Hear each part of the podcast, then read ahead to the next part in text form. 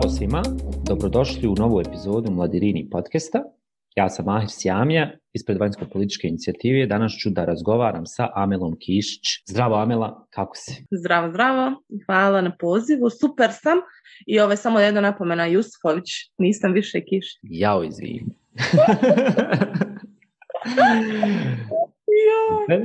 to ćemo promijeniti u kaveru. Tako da, ja znam dugo godina Amelu, tako da mi je to ostalo prezme. Kao što mm. rekao, Amelu puno godina poznajem.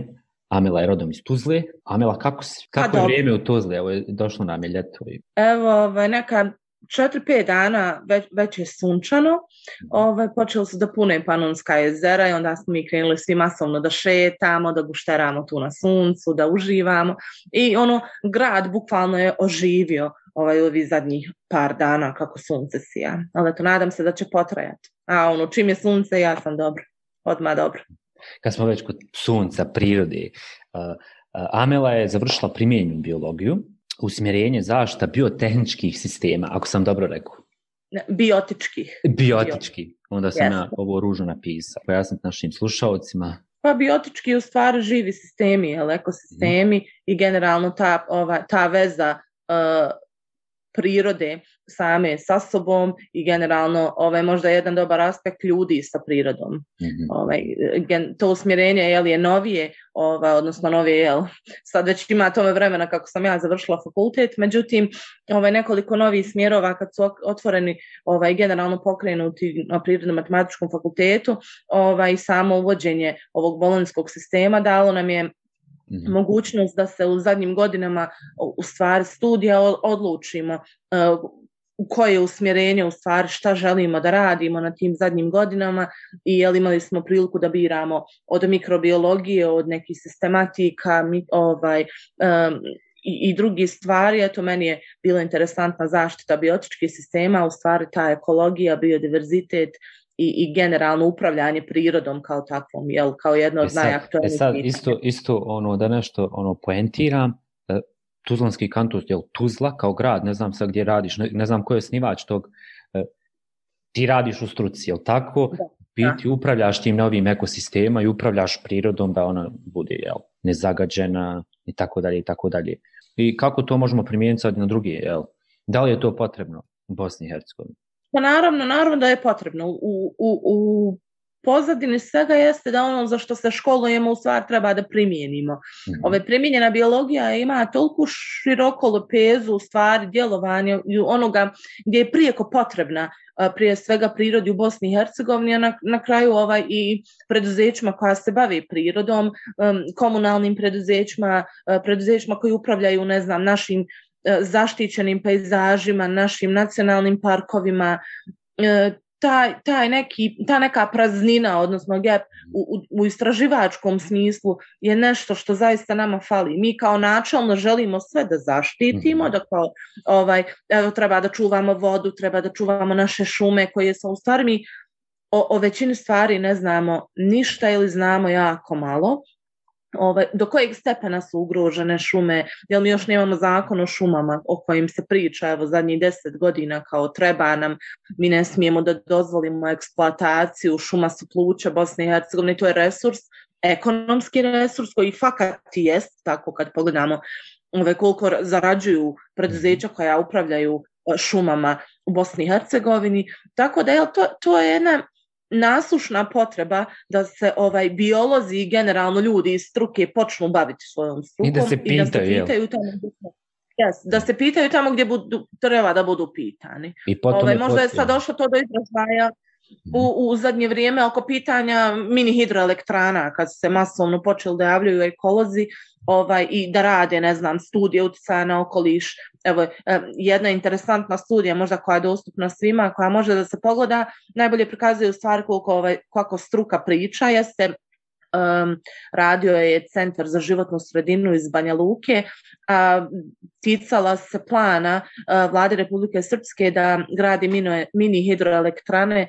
na rijekama u, u e, nacionalnom parku Sutjeska, to su a, a, potoci, u stvari planinske rijeke, Hrčavka i, i Sutjeska. Dakle, ono što one kriju u pogledu biodiverziteta i generalno svoje biološke važnosti je neprocijenjivo i takvu jednu studiju zaista ono treba na sva usta ovaj, promovisati i vidjeti u stvari da je to jedno blago ovaj, gdje bi neko zamijenio nekim cijevima da bi ovo zaradio ili prodao neku manju količinu. Ja, ja, to je ovaj, taj neki primitivizam u našoj politici koji se ono javlja u lokalnim, posebno parlamentima, u lokalnim vijećima, da, gdje da. se baš i ne brne i ne pitaju se. Posebno nema na, na lokalnom nivou. Evo sad da, da sad jednu digresiju napravim u vezi s, s tvojom stukom značaju onaj, ovih usmjerenja specijaliziranih kao što je tvoje. Tipa ja znam kolekciju jednu koja je završila hortikulturu i bio, ja mislim ono kako se botaniku, je tako? Da, to da. je usmjerenje na šumarskom fakultetu. Jes. I, ona, I znači ona je specijalizirana za cvijeće, za, za stvari kako da te prirodne jel, ekosisteme donesi u grad, taj grad ljepše izgleda.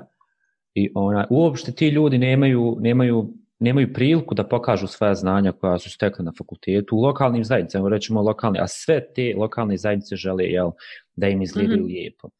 Tako da, imaju ono, ja, To je meni bilo ono, baš ono, zanimljivo, ono, ljudi koji su završili stvarno treba znanje, ovo, ako ja želim svoj neki vrt da uredim oko kuće, moram pročitati naj, najčešće jedno 20 članaka koliko nekoj biljci, pa da znam kako se ono posije, da li može tu uspjeti da li je to okrenuto kako treba ili šta već. Mm -hmm. Tako da ono, zaista sam ponosan jel, na, na Tuzlu i na, na taj gore region što se baš bavi tim nekim stvarima, ono daje priliku stručnjacima da se bave jel, upravljanjem otpadom i ostalim tim stvarima. Uh, koliko je značajna, evo, ono, značaj životne sredine, evo sad ćemo krenuti od globalnog nekog nivoa, pa ćemo spomenut ćemo ove sve stvari u Bosni i Hercegovini. Uh, Gdje se sad pozicioniraju evo, na globalnom nivou zelene politike? Ja sam to nekako, kad sam ono, studirao jel, političke nauke, mi smo to svrstavali te neke zelene pokrete, ono, od, od prahistorije, mislim, od začetka jel, civilizacija, uvijek je tu bilo ono, zeleni filozofija, imamo tu možda najpoznatiju, to je ova indijanska filozofija, ono, gdje, gdje je njima jel, nekako i Bog bio priroda. Um, gdje su gdje je danas sad gdje je danas priroda da li je da li je ono pozicionirana u ideologiji kao kao ideji uh, jel ili interesu ili ekonomiji pa to je dosta dosta teško pitanje mhm. generalno nikad pogledamo uh, koje koje partije širom širom planete djeluju kao zelene partije koje evo načalno su one jel pripadaju nekoj ljevici u stvari, one zagovaraju upravo demokratiju, socijalnu pravdu, jel taj povratak odnosno da, da sve ono što je priroda i što nam je zajedničko u stvari bude dostupno javno, ovaj dostupno i javno. Dakle da, da to bi u principu trebala neka biti lijeva priča, o, ono kad, kad, kad pogledamo u stvari koliko te zelene politike imaju utjecaja na globalne tokove i sve što se dešava po pitanju okoliša, moglo bi se reći da nemaju skoro pa nikakav utjecaj. Jer ovaj tipična priča koju slažem, možemo možda ovaj dovesti u rang Bosne i Hercegovine tamo gdje ima najboljih ideja obično ih niko ne pita ništa ovaj tako da e, ta priča je dosta poražavajuća, jer generalno Zemlja kao planeta je resurs koji mi evo koristimo neograničeno, pa jel, upali smo u ekološki dug koji raste iz godine u godinu, jel, u tu neku generalnu globalnu krizu resursa. Imamo mhm. milijarde ljudi koji nemaju uopšte dostupnu pitku vodu, a, a jel, sve ide ka tome da, da ovaj da dobijemo pitku vodu kao je ustavno pravo, kao temeljno ljudsko pravo, da svi imamo pravo da, da imamo pitku vodu eh, na raspolaganju uvijek. Tako da te, te zelene politike zaista su važne, ali bojim se da nemaju baš neku snagu o, da zažive, jer eh, sav pravac priče jeste u stvari kapital na kraju krajeva i vidim da, eh, ne znam, kad se pokrenule različite e, rasprave o onome što, što, je, što je nasljeđe Donalda Trumpa u pitanju, ovaj, po pitanju ekoloških tema i ovo sad je što Biden pokušava da vrati, odnosno da, da, da vrati sporazume i ono sve što... Ja, pariški sporazum koji stavio. Jeste, pariški sporazum i generalno kada pričamo o Monsantu i kad pričamo o legislativi oko tih tih kultura koje se masovno zasijavaju, pa jel, nametanja m, generalno i, i džubriva i sjemena i ne znam svega onoga što u stvari velike korporacije čini velikima, a ovaj malima ne dozvoljava da se bave nekim autohtonim ovaj pričama i generalno ovaj čistim čistim kulturama dakle vidimo tu da postoji manipulacija i postoji nešto što se zove profit koji stoji mhm. iza svega i da generalno uh, ta priča malo plaši jer kad mi ono ne znam u Bosni i Hercegovini u nekom prosječnom naselju kažemo jel da da ako mi uh, prihvatimo ove neke e, nove priče modernije ako se pridružimo ovaj jednoj zajednici poput Evropske unije, ne možemo mi da sadimo što mi hoćemo ovako, onako, onda se jel, ljudi prepadnu, pa kao šta ćemo, kako ćemo, mislim, yeah. moramo se podržavati pravila. Ja, ono, morat će, sir, morat će vam biti sir licencu Brisel, kao nešto tu, kao, znači nećemo imati ove, lo, ove lokalne sireve kada kupimo sir. Kao, da, I to ne smijemo da sijemo bosansko žito, autohtono, ili tako nešto, mislim, ali to su neke banalne priče koji možda i nisu i ne stoje, međutim imaju, imaju svoj, svoju težinu i, i možda ljudima je to najbolji primjer u stvari da uh, uvođenjem pravila i pridruživanjem jel, velikim igračima u stvari pristajemo uh, na te neke velike priče. Mm. Tako da ovaj i te velike priče nisu na strani ovaj prirode, najčešće nisu. Tako da mene je pomalo strah onoga što nas čeka. A dobro, no, ako, ako, ako pogledamo u Bosnu i Hercegovinu, možda i cijeli region, ali uzet ćemo Bosnu i Hercegovinu, sigurno nam doprinijelo ovi jer sad imamo ono ilegalnu sjeću šuma, onako evo imamo i ovo izgradnje, ima termoblok 7, uh, evo, da, Tuzli. Da. Tako da to su neke sve stvari mm. koje ono možda bi ono u Evropskoj ne bili ono dozvoljene. Mislim, teže bi možda implementirali, bar eto kroz te neke da, kredite. Da. Ne bi nam dali kredit da napravimo jel, termoblok 7, da smo dio Evropske unije.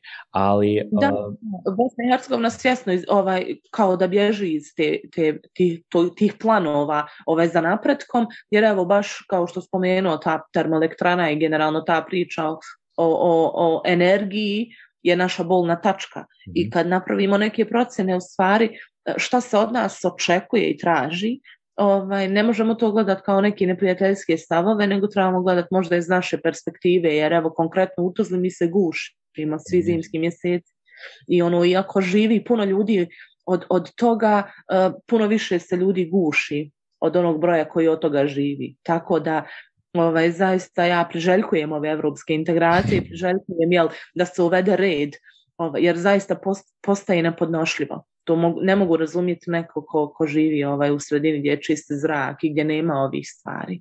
Jer je zaista to nešto što, što vas na, na, na dnevnoj bazi bukvalno koči. Ovaj, gdje vi krenete napolje pa pogledate kroz prozor kako je stanje, kako su to epizode, to je dakle prestrašno. Jeste, jeste, jeste mene specifično tu kad dođem zimi, to je već Ja mislim da ugalj pada po meni. Ima baš ono miris uglja. Nije, nije to sad ono kao da imamo ne znam, ovim gdje su manje, ili, ili u Sarajevu kad je ono smog, to nije sad miris koji je, onako imamo maglu, onako malo je čudan miris, ali kod vas je gore bukvalno da pada ono Da, po autima, po autima yeah. crna prašna pada. Mislim, yeah. mi imamo problem još dodatni što, što ova ložišta individualna, ali to, to se može riješiti, to se da riješiti. Mislim, termoelektrana se da riješiti, ali yeah. ovaj, generalno ko je taj koji kontroliše i ko je taj E, ove to, je, to, to je to pitanje, opet uvijek govorimo ono, korupcije, interesa nekih, ono, jel, nije to sad, zato mislim da bi te integracije možda poboljšali, te neke druge odnose koji bi utjecali na ekologiju. Pa naravno, ne, bi, ne, bi mogli, ne bi mogli tako bez javne rasprave se izgraditi neka mino, mini hidroelektrana nekoj rijeci prelijepo u Bosni i jer bi to postojala pravila, je tako? Da, tako da, ono, da. sve je to nešto što bi... Tako da ima nade za ovo prirode koje realno imamo, ovaj, samo treba na, na pravi način upravljati tom prirodom.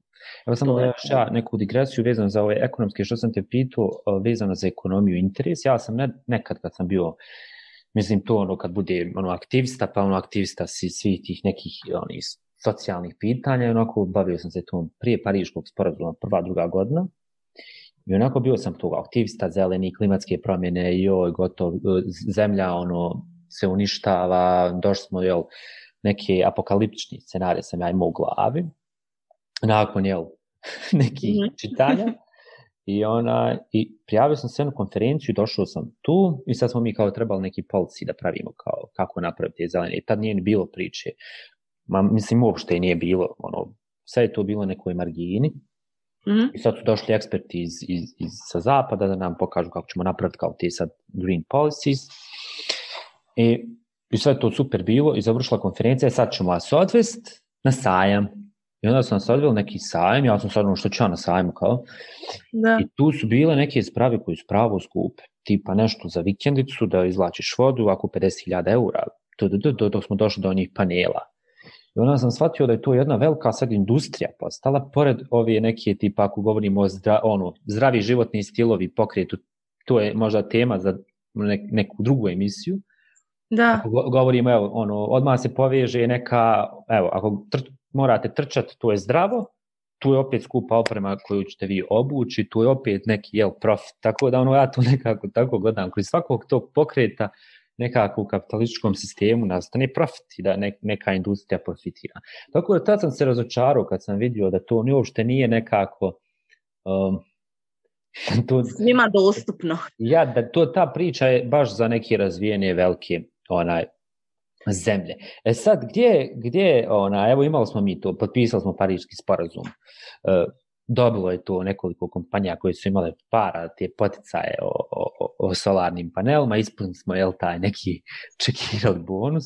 A gdje su ti mhm. sad, evo, obnovljivi izvori energije u Bosni i Hercegovini? Da li se o njima priča? Ja više ne slušam. Ja mislim, kad smo to, kad smo ispunili te neke kvote u pariškom sporazumu, da, da je to to bilo, koje mogu da stavi solarne panele i povuče te podcaje koje opet država je platila, onaj, da je tu stala priča da li smo mi, da li imamo potencijala uopšte za obnova, obnovljive izvore energije i na šta treba da se fokusiramo. Evo odmah se dotakla prva tema, ono priča kad smo krenuli razgovor ono mini hidroelektrane i koliko su one pogubne za da. život. Pa, generalno mi imamo prostora za, za obnovljive izvore energije, normalno da imamo. O, pri, imamo fantastičnu prirodu, različite klime u jednoj zemlji.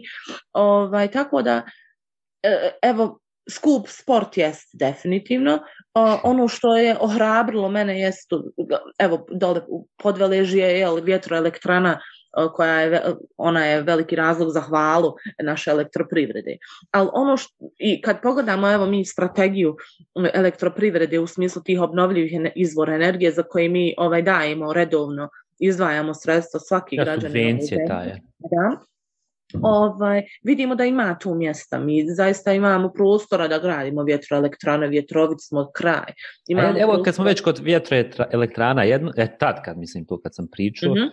ona, tako sam baš razgovarao sa, sa tvojim kolegom sa Prirodno matematičkog univerziteta u Sarajevu i onako mm -hmm. sjedli smo pili kafu i ja sam ono, mislim kako da povežemo, tad smo mi pokušali napraviti neki centar koji će povezati taj neki pols i, i biologiju. I ono, onako razgovarao sam s njim o potencijalu i baš ga pitam ono, o potencijalu vjetra i on mi je rekao da po nekim konvencijama koje smo mi potpisali zaštiti po hutovom blatu o nekih ptica dolazimo u suku ukoliko negdje izgradimo onaj vjetroelektrane zato što ptice kad budu prolazle onaj mogu nastradati tako da nekako objasnim. Tako da ono koliko je ta priča ono opasna sad za druge jel, životinske vrste ukoliko budemo se fokusirali evo sad, da gradimo baš dosta tih vjetroelektrana. Mislim da li je to istina priča, moram se...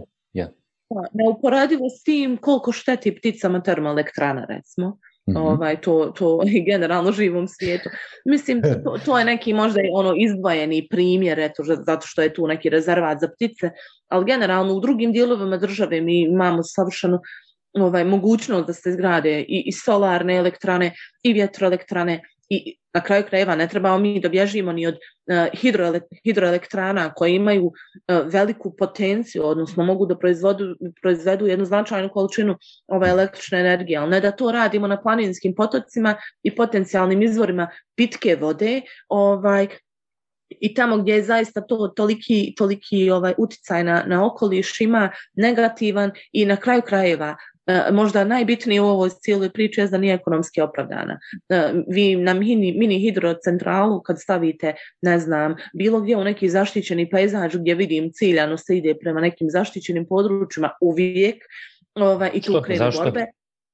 Pa vjerovatno atraktivno, eto tako, ovaj, to su brzi planinski potoci koji evo, vjerovatno se prave neke procjene da bi tu moglo da bude neki, neki para, ovaj, međutim te mini hidrocentrale su ekonomski neisplative i pokazale su to studije milijun puta. Jes, jes, sva istraživanja pokazuju da ništa neće donijeti, ono, kad bi da, uradili milion.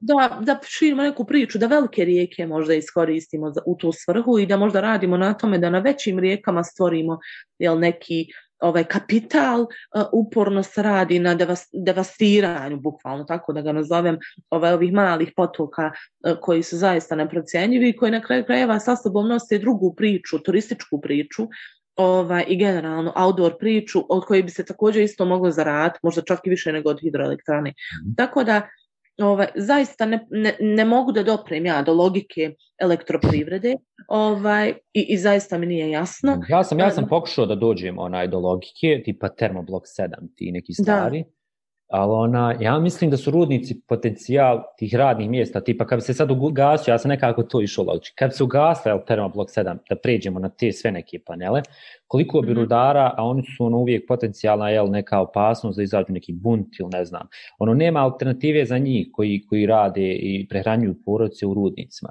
I bukvalno, kad, ono, kad sam gledao te neke izvještaje, rudnici u biti elektroprivreda praća našim rudnicima i tako je to neki začarani krug iz koji se ne može izaći.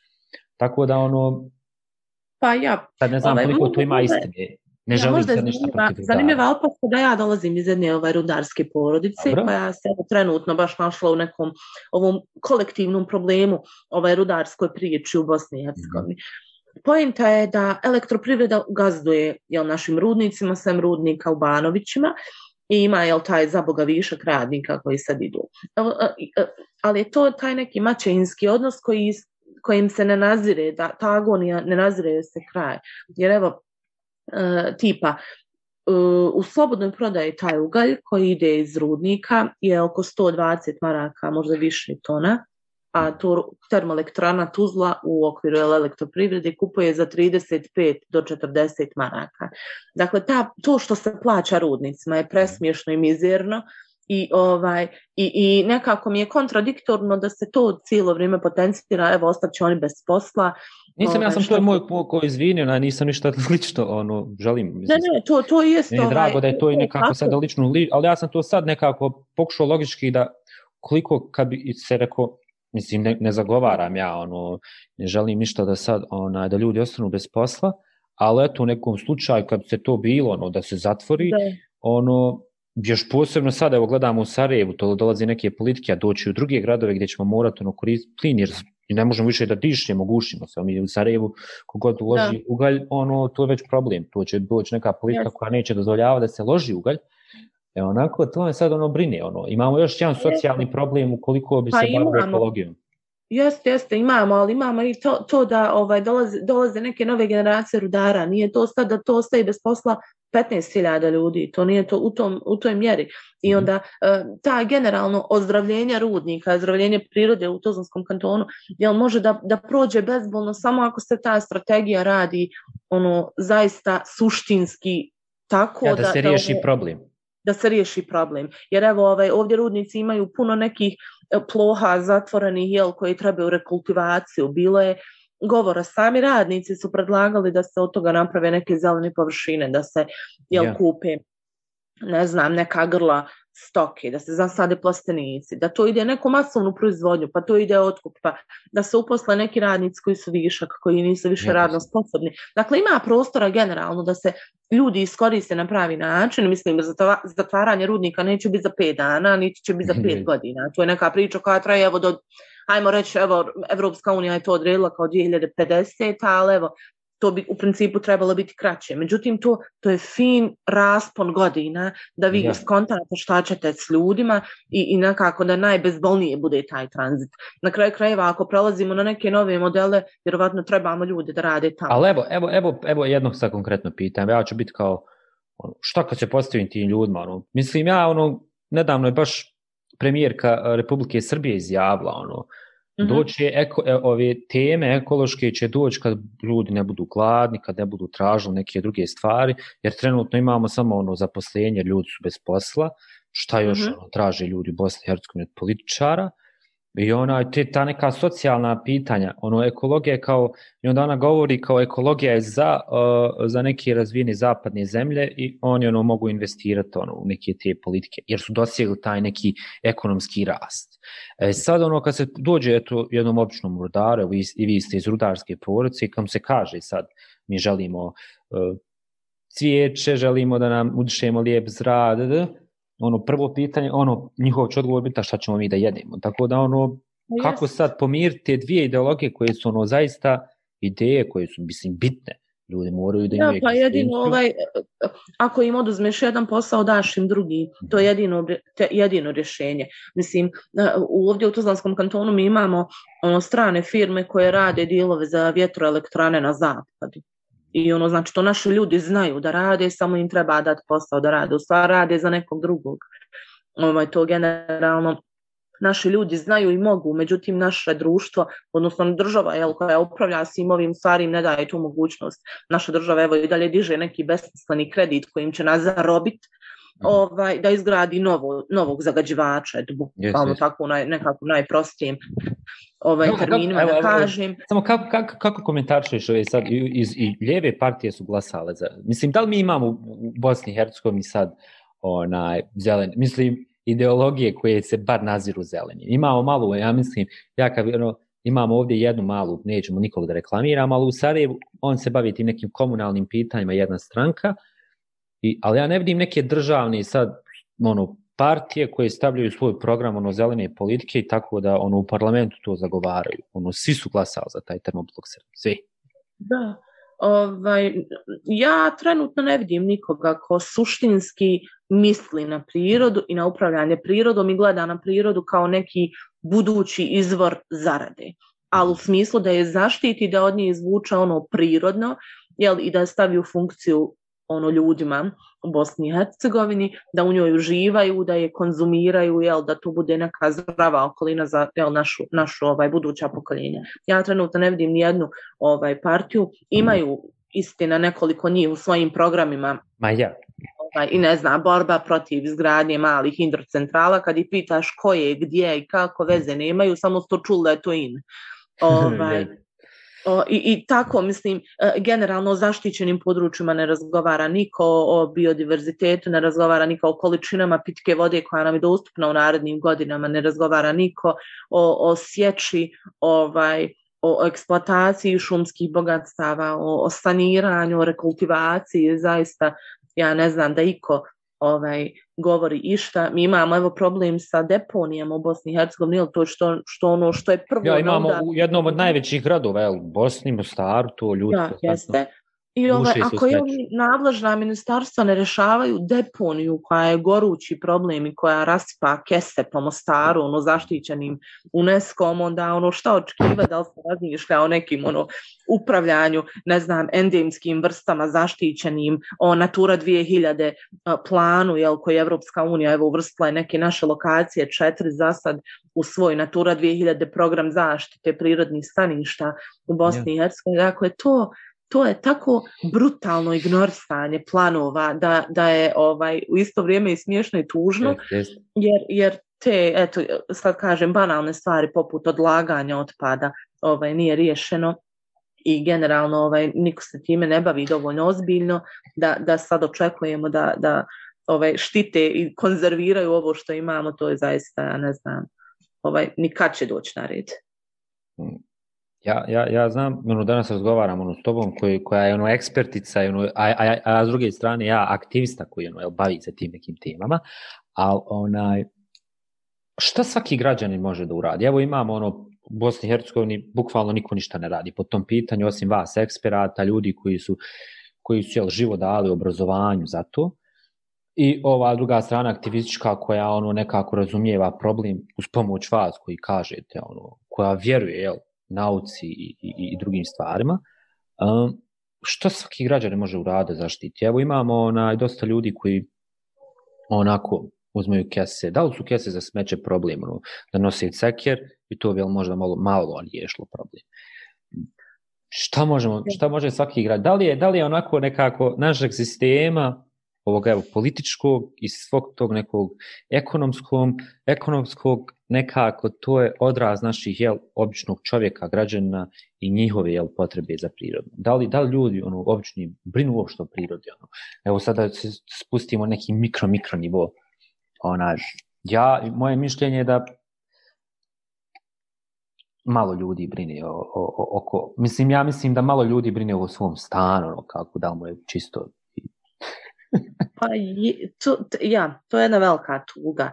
Ovaj, prije svega mislim da ono što naj, naj, naj, mislim najmanji korak, ako i ni to ne radimo, jest da ne bacamo otpad tamo gdje nije predviđeno da ga bacamo. Znači samo to, znači to je samo jedna, jedna stvar koju bi se ono svaki čovjek ono mogao predržavati, ja mislim da popravilo stvar za, za 80% kapoljim jer ne znam, evo kad pogledaš samo kontaminaciju ti, ne znam, vodotoka, evo mhm. uzmi sad, samo zamisli u, u, u tim vodotocima kad, kad vožnja pored Bosne, vožnja pored Vrbasa, vožnja Jeste. pored Rine, na šta to liči, ovaj, ja nedavno, ja... nedavno na jedan novinar objavio onaj, za Deutsche Welle, onaj, kroz Drinu, ono, tamo gdje su eh, elektrane, ono, Ili ne užas, znam, u parku užas. prirode, ovaj, evo, ja sam konkretno u parku prirode Blidinje našla onu deponiju s mrtvim ovcama. Dakle, to je park prirode, to je jedna jedna ono fantastična sredina, divna, sa endemskim borom bosanskim, sa jel, između dvije najljepše, možda po najljepše planine u Hercegovini.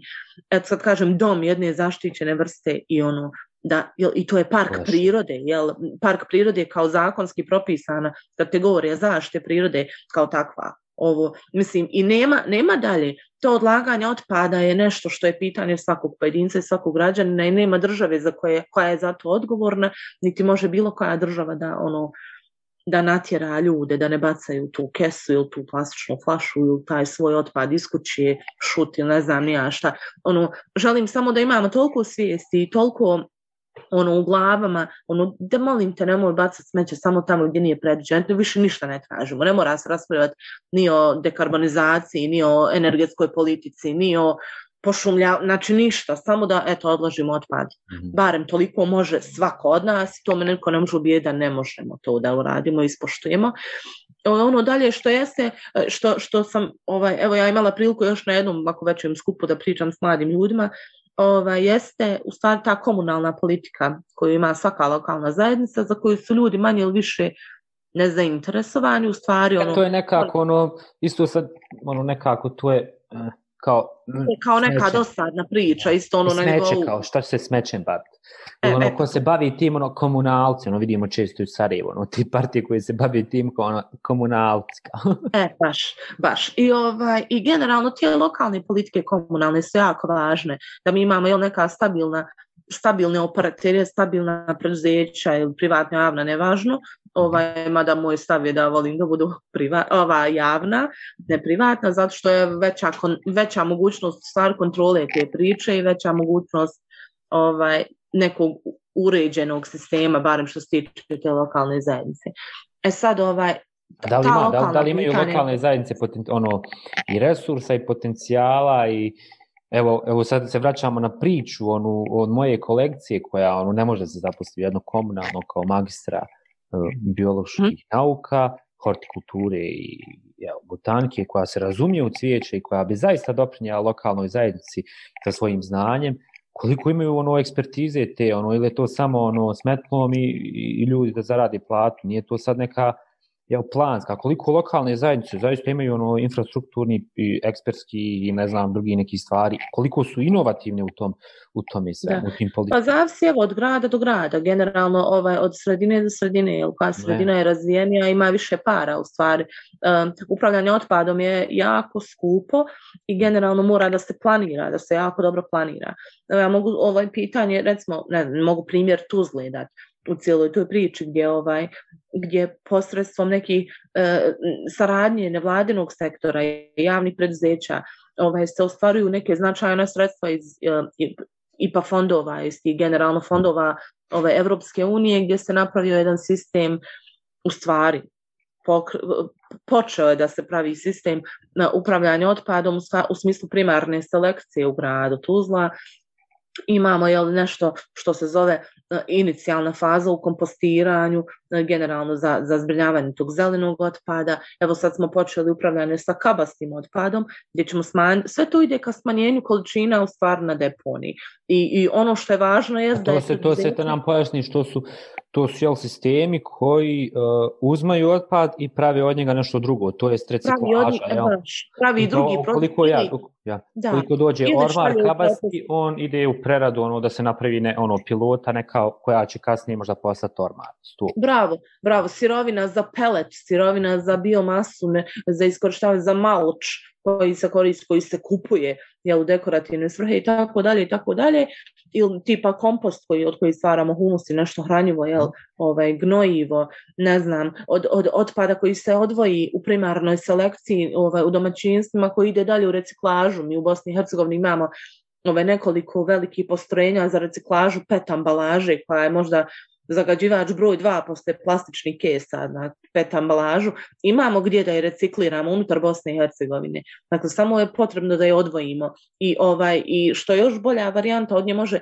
jako fino da se zaradi u procesu tom reciklaže. Dakle, pitanje je samo volje, u stvari koliko će lokalna zajednica i njeno nadložno preduzeće prepoznat i ovaj ulagat i ljudske resurse. Da, ovaj, evo, tipa to ovaj, gradsko komunalno preduzeće u Tuzli ovaj, radi dobro i napravilo je nekako evoluiralo u smislu da da ima taj tim koji radi projekte, koji namiče sredstva, koji radi na tom nekom razvojnom aspektu, a sve s ciljem da zbrine što veću količinu otpada, da spriječi to završavanje na deponiji. Ovaj, to ide jako teško jer su to ogromna financijska sredstva koja realno trebaju za te stvari, jer vi da ono pokrijete selekciju u cijelom gradu, morate svakom domaćinstvu donije dvije kante na vrata, ono, bukvalno, ovaj, i morate da ih kupite. Tako da je taj proces ide sporo čisto iz financijskog, financijskih razloga, ali je to nešto što je korak po korak. I ono što je možda ohrabrilo jeste da u početku je to bilo kao procjene ja, ma neće naši tu ljudi odvajati, ma kakve mhm. kante, ma šta ti bosancima. Mm, mislim, ono što je dobro jeste da ljudi fantastično sarađuju na tim stvarima. Dakle, naši ljudi ono žele to da rade, samo da se to uredi onako kako treba i da im se omogući u stvari ja, da, jel, da, da vode jedan normalan život i da normalno dvaju ambalažu i da to ide nekako spontano, a ne da od toga napravimo spektakl i crvenu vrpcu, a ni da, ovaj, ni da, ni da izignorišemo cijeli proces. Jeste. I ovaj, mislim da, da je to možda dobar primjer, evo i, i Sarajevo dosta na tome radi i radilo je, jel, i još možda nekoliko sredina u Bosni i Hercegovini, ali je to ipak nešto što ide jako sporo i zašto treba jako puno para. Tako da je ta tranzicija ovaj, Evo ja sam, mogu, sam spominjala da sam skoro imala jedno predavanje u stvari kako je Estonija kad je ovaj kad su oni bili u, u ovom procesu pridruživanja Evropskoj uniji. Mm -hmm. U mhm. stvari koliko ih je koštalo zatvaranje deponija, koliko ih je koštalo prelazak na depozitni sistem upravljanja, jel eh, povratne ambalaže,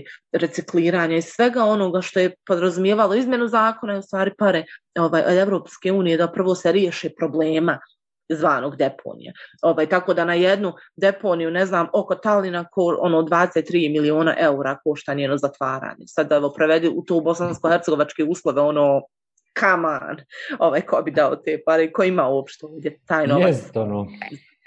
Jest. A dobro, nađu se pare za neke druge stvari. Pa jest, to definitivno. Za službene auto, recimo. Ja, jest, Zato ima par.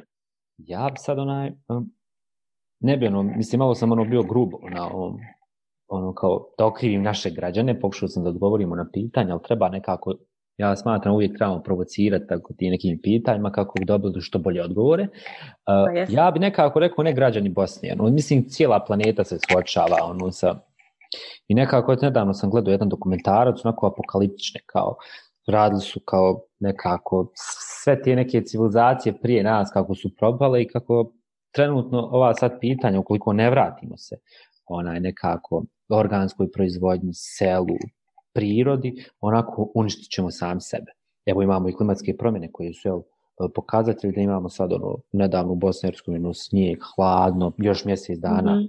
smo grijanje produžili, imamo još milion nekih problema u drugim državama, ono, da ne govorim, mi smo onako dobro pozicionirani, pa to malo onako ne osjetimo ali onaj, onako ljudi predviđaju, evo nek, neki dan je Bill Gates isto onaj kupio, ne znam koliko hektara zemlje, sad ono, šta će on tu graditi, sigurno neće neke zgrade, ali grad će neku jel, organsku farmu koja, mislim, tim nekim njegovim jel, filozofijama. Uh, koliko su to istine? Ono? Da, li, da li se mi nekako evo, približavamo, ono, nekako, toliko smo egoist, e, egoist, egoisti postali ono, egocentrični prema svom, evo, bitno sam samo ja, bitno je, ja ću baciti smeće, tu će svakako negdje drugo, neće kod, mo, mo, ono, kod mojih vrata biti.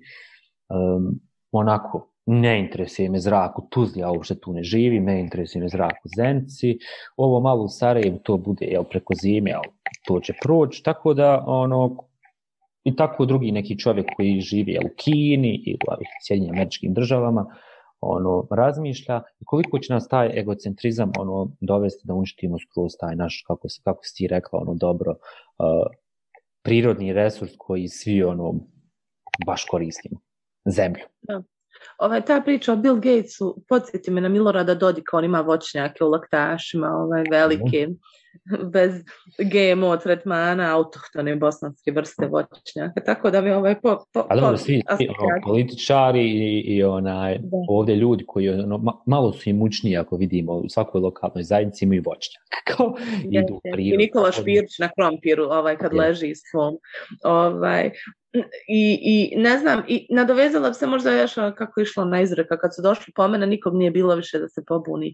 Ovaj, to, to fali nam te solidarnosti, mada evo nekako mene hrabri priča, ne znam, o ženama Krušice koje se evo doble borbu, ovaj, da nekako se, jel, svi aktivisti i generalno svi ono ljudi kojima je stalo do prirode su nekako stali uz njih.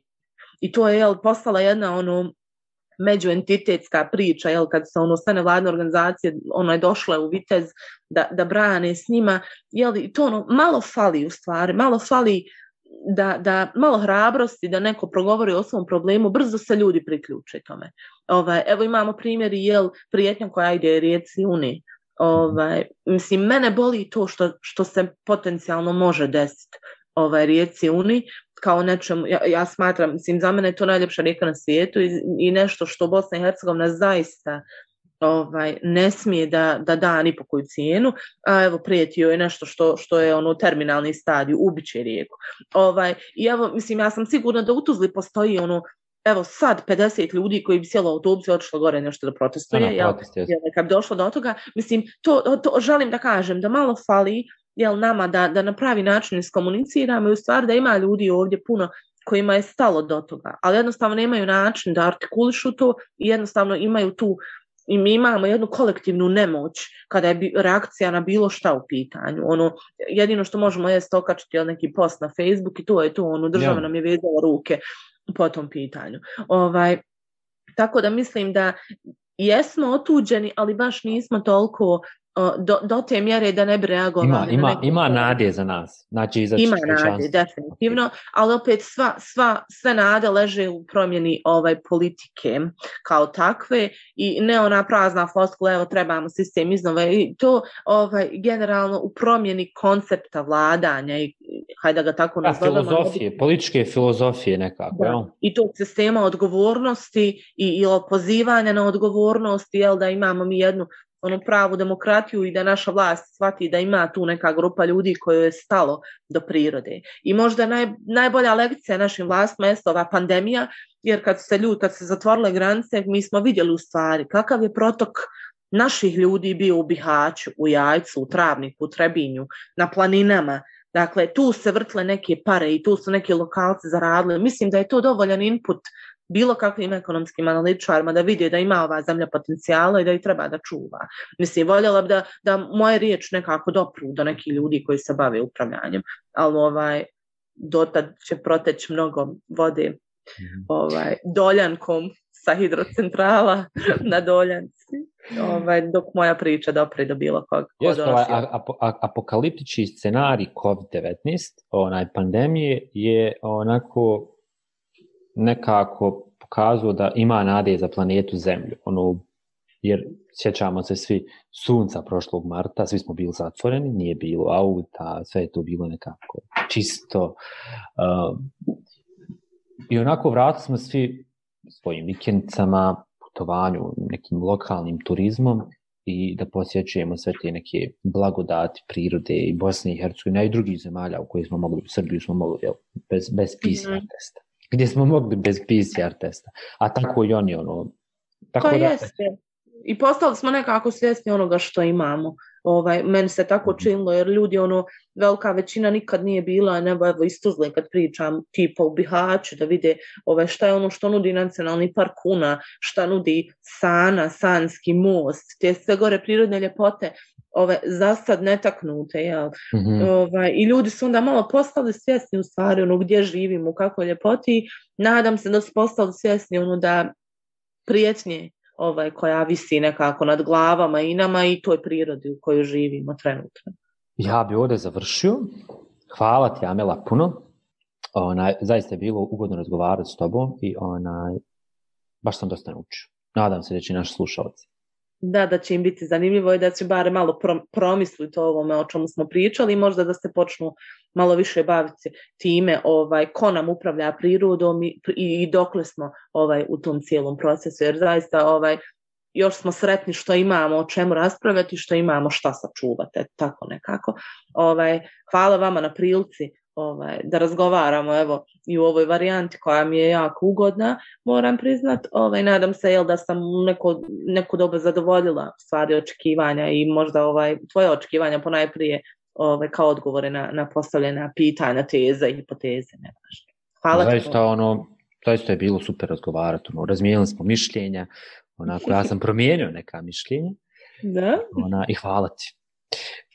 Poštovani slušalci, ovo je bila još jedna epizoda e, uh, Mladirini podcasta. Uh, vi posjetite mladirini.org, namijenjen je svim mladim osobama od 16 do 25 godina da istražuju, proučavaju i da ona njihov glas se čuje. Do narednog slušanja, veliki pozdrav!